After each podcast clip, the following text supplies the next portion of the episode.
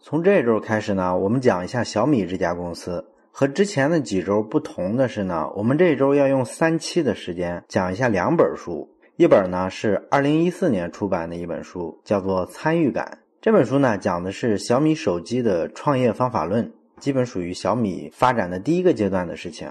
那另一本呢是一本新书，最近刚出的，叫《小米生态链战地笔记》。这本书呢讲的是小米手机火了之后啊，他们怎么把这个事儿做成了一个生态链。因为现在咱们看到小米的大部分产品，像手环啊、电饭煲啊、移动电源、扫地机器人等等这些类型的东西，大部分都是小米的生态链企业做的。那我们看的这两本书都是小米自己人写的，基本就属于现身说法。而且呢，比较有意思的是，自己人写自己公司的这两本书啊，还都成了畅销书。嗯，我们知道有很多企业的内部人都会写一些关于自己公司的一些书，但是能成为畅销书的其实很少，因为这里面少不了都是些王婆卖瓜、自卖自夸的事儿，基本上是光说自己好的一面、光鲜的一面。而谈到思考问题的实质、做事的本质方法的时候，基本是避轻就重，不愿意透露太多。这时候呢，你能清晰的感到，这写书的人啊，他脑子里想的就是两个字儿——宣传。他根本不想这个书给读者到底有没有用，没有这个维度的思考。所以呢，这样的书就很难畅销。但是我们这周讲的小米的这两本书呢，看上去啊，其实有点像工具书，也就是说呢，里面有故事，但是不是纯粹的去讲这个故事，去渲染怎么怎么创业维艰啊，领导人怎么有魄力，不是讲这些东西，而是在干嘛呢？在总结方法论，把方法分享给业界。啊，这个就属于比较高级的这个营销手段了。他们其实呢，把自己做事儿的方法论写进去之后，公开给全社会。那这样呢，书就对很多创业企业来说，它就是有用的，就像你查阅字典一样，起一个工具书的作用。那大家就愿意看，这样就增加了这个书的传播。而这个方法论里面体现了小米的价值观，所以无形之中呢，也是一种品牌传播的力量。所以这是一种比较高级的做法。嗯，当然了，可能你会觉得有点奇怪哈，我们为啥要讲小米这家公司，而且要拿两本书来讲呢？它不是这两年不大行了吗？手机都卖不太动了呀，媒体上天天报道他们饥饿营销啊，什么屌丝手机之类的，干嘛讲这么一家过气的公司呢？而且还让人怀疑你在给他打广告，是吧？我呢是这么看小米这家公司，那这家公司呢是二零一零年起家，二零一零年是什么意义呢？是中国移动互联网的创业元年。那到现在的话，它就算是完整的利用了移动互联网红利的这么一家公司。所以呢，我们了解它是怎么运作的，怎么发展的，其实对我们了解整个移动互联网的商业逻辑是有一个标本性的意义的。我们能从这家公司身上呢，看到移动互联网时代做事儿的很多共通的逻辑和法则。尤其是《参与感》这本书，它讲的是小米手机的创业方法论。如果你接触过互联网这个圈子的话，你就会发现，其实《参与感》这本书里的很多东西已经成为这个行业的金科玉律了。也就是说呢，大家已经普遍的把这套东西应用到实践中了。这也是为什么我要讲《参与感》和《小米生态链战地笔记》这两本书了。参与感这本书呢，有些东西其实已经不算特别新鲜了，所以呢，我把两本书合起来给大家讲一下小米这家公司的前世今生。那我会用两期的时间讲参与感这本书，最后一期呢讲小米生态链战地笔记这本书。我们先看参与感这本书，这一期呢，我会尝试着去讲明白一个问题，就是小米啊到底是怎么开发产品的啊？我不知道你有没有买过小米手机，但是我估计有件事儿你应该知道。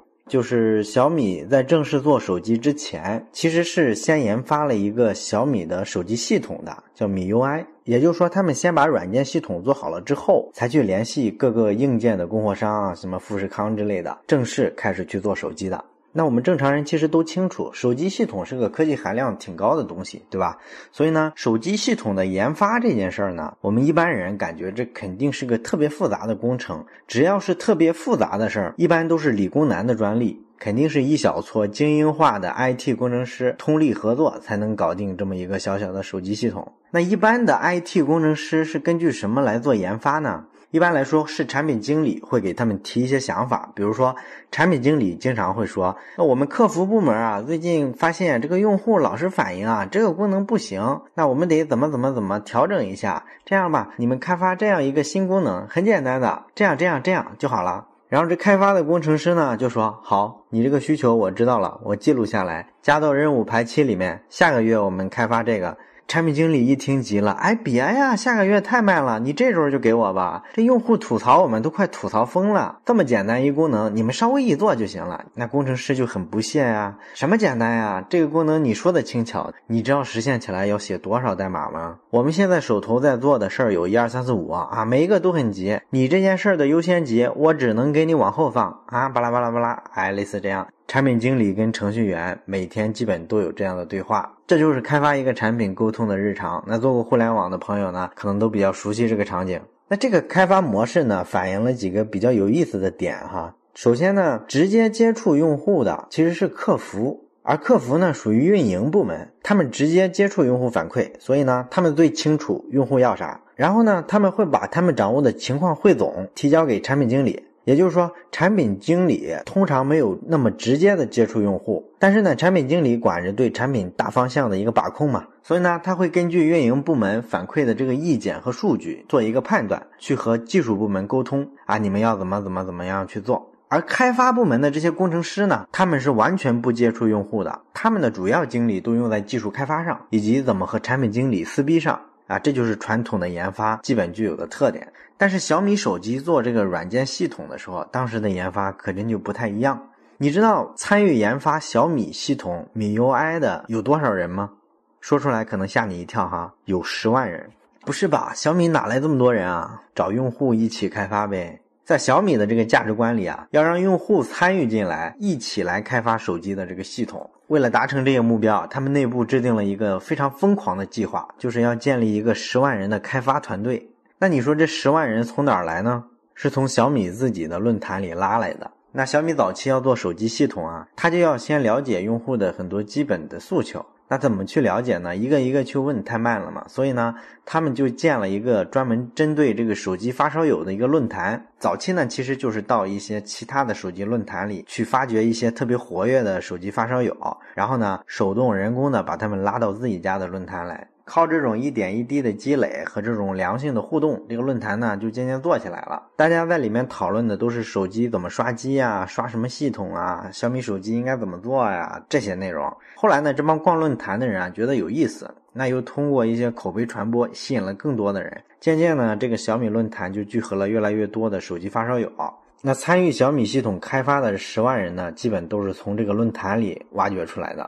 当然了，这十万多人的开发队伍，核心的还是小米官方的这一百多名工程师。因为写代码肯定是工程师写嘛，这个不能交给用户，用户写不了这个。那在这一百名核心的工程师之外，是谁呢？是荣誉内测组成员。这个荣誉内测组的成员是从小米论坛人工审核通过的。这帮人呢，都有很强的专业水准，就属于发烧友里的发烧友。他们也能懂一些手机技术方面的很多专业的东西。这部分人呢，大概有一千个人。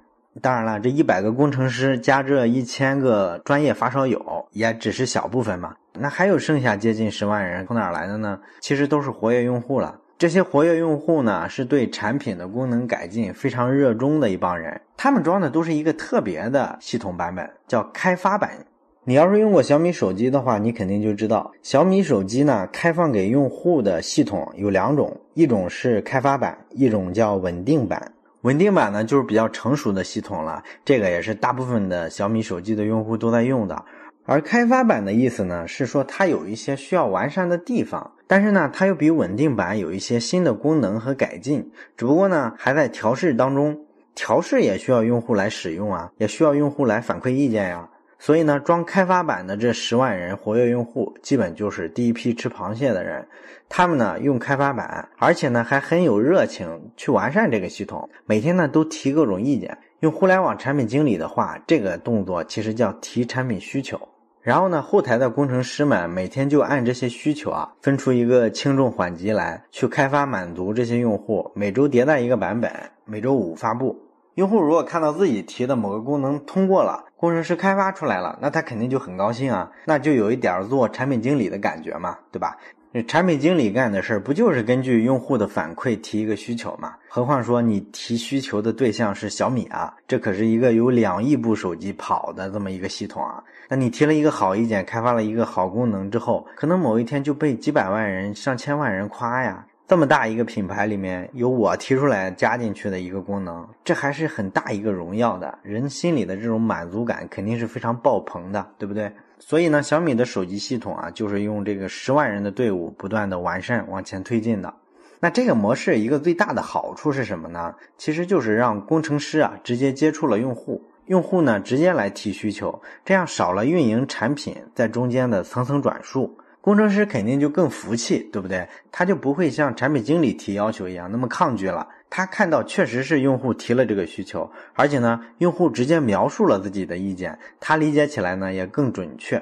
这件事说起来比较简单，但是做起来并不容易。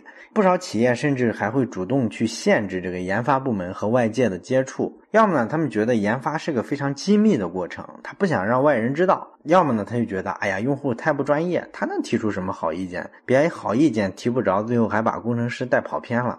但是呢，这一点上，小米的看法恰恰相反。他们在小米的手机系统刚刚起步的时候，就要求工程师要养成泡论坛接触用户的习惯。那一开始呢，很多很资深的工程师觉得不可思议，他们觉得我们都有五年、十年的工作经验啊，我们坐这儿安安静静的写一个小时的程序，不比你去听一个用户叨逼叨的价值要高多了呀？听用户叨叨啥？让客服去听呗。那小米的高层像雷军啊、李万强啊，就跟这些工程师天天做思想工作，就告诉他们泡论坛就是工作的一部分。你要不忙的时候，你泡一个小时都行；你要是很忙的话，你怎么也得拿出十五分钟来去看一看，是吧？这个要求甚至一开始都是强制执行的，而且呢每天都要执行，就是要让一线的产品经理和一线的开发工程师直接面对用户，这样才能抓住用户到底要什么。对于用户也一样，他现在面对一个活生生的人，就是开发的工程师来跟他沟通的时候啊，他也觉得特别兴奋，因为他不再是面对一个冰冷的数据报表或者是一个单调的更新日志了。这样做了一段时间之后呢，工程师跟用户通过论坛零距离的接触，那做的好的功能呢，会直接得到用户的表扬，然后呢，那开发团队就很开心。那如果做的不好的功能呢，就会被用户吐槽，甚至大骂。一般的公司这时候开会，产品经理啊都会找各种办法去说服工程师啊，你们修改吧，用户很不满意啊。小米的工程师呢，直接能看到论坛上用户怎么骂他，然后他会觉得羞愧难当，他都不用你说，自己就跑去加班加点的改程序了。所以你看，让用户参与到产品开发这件事儿很大胆，收益也很高吧。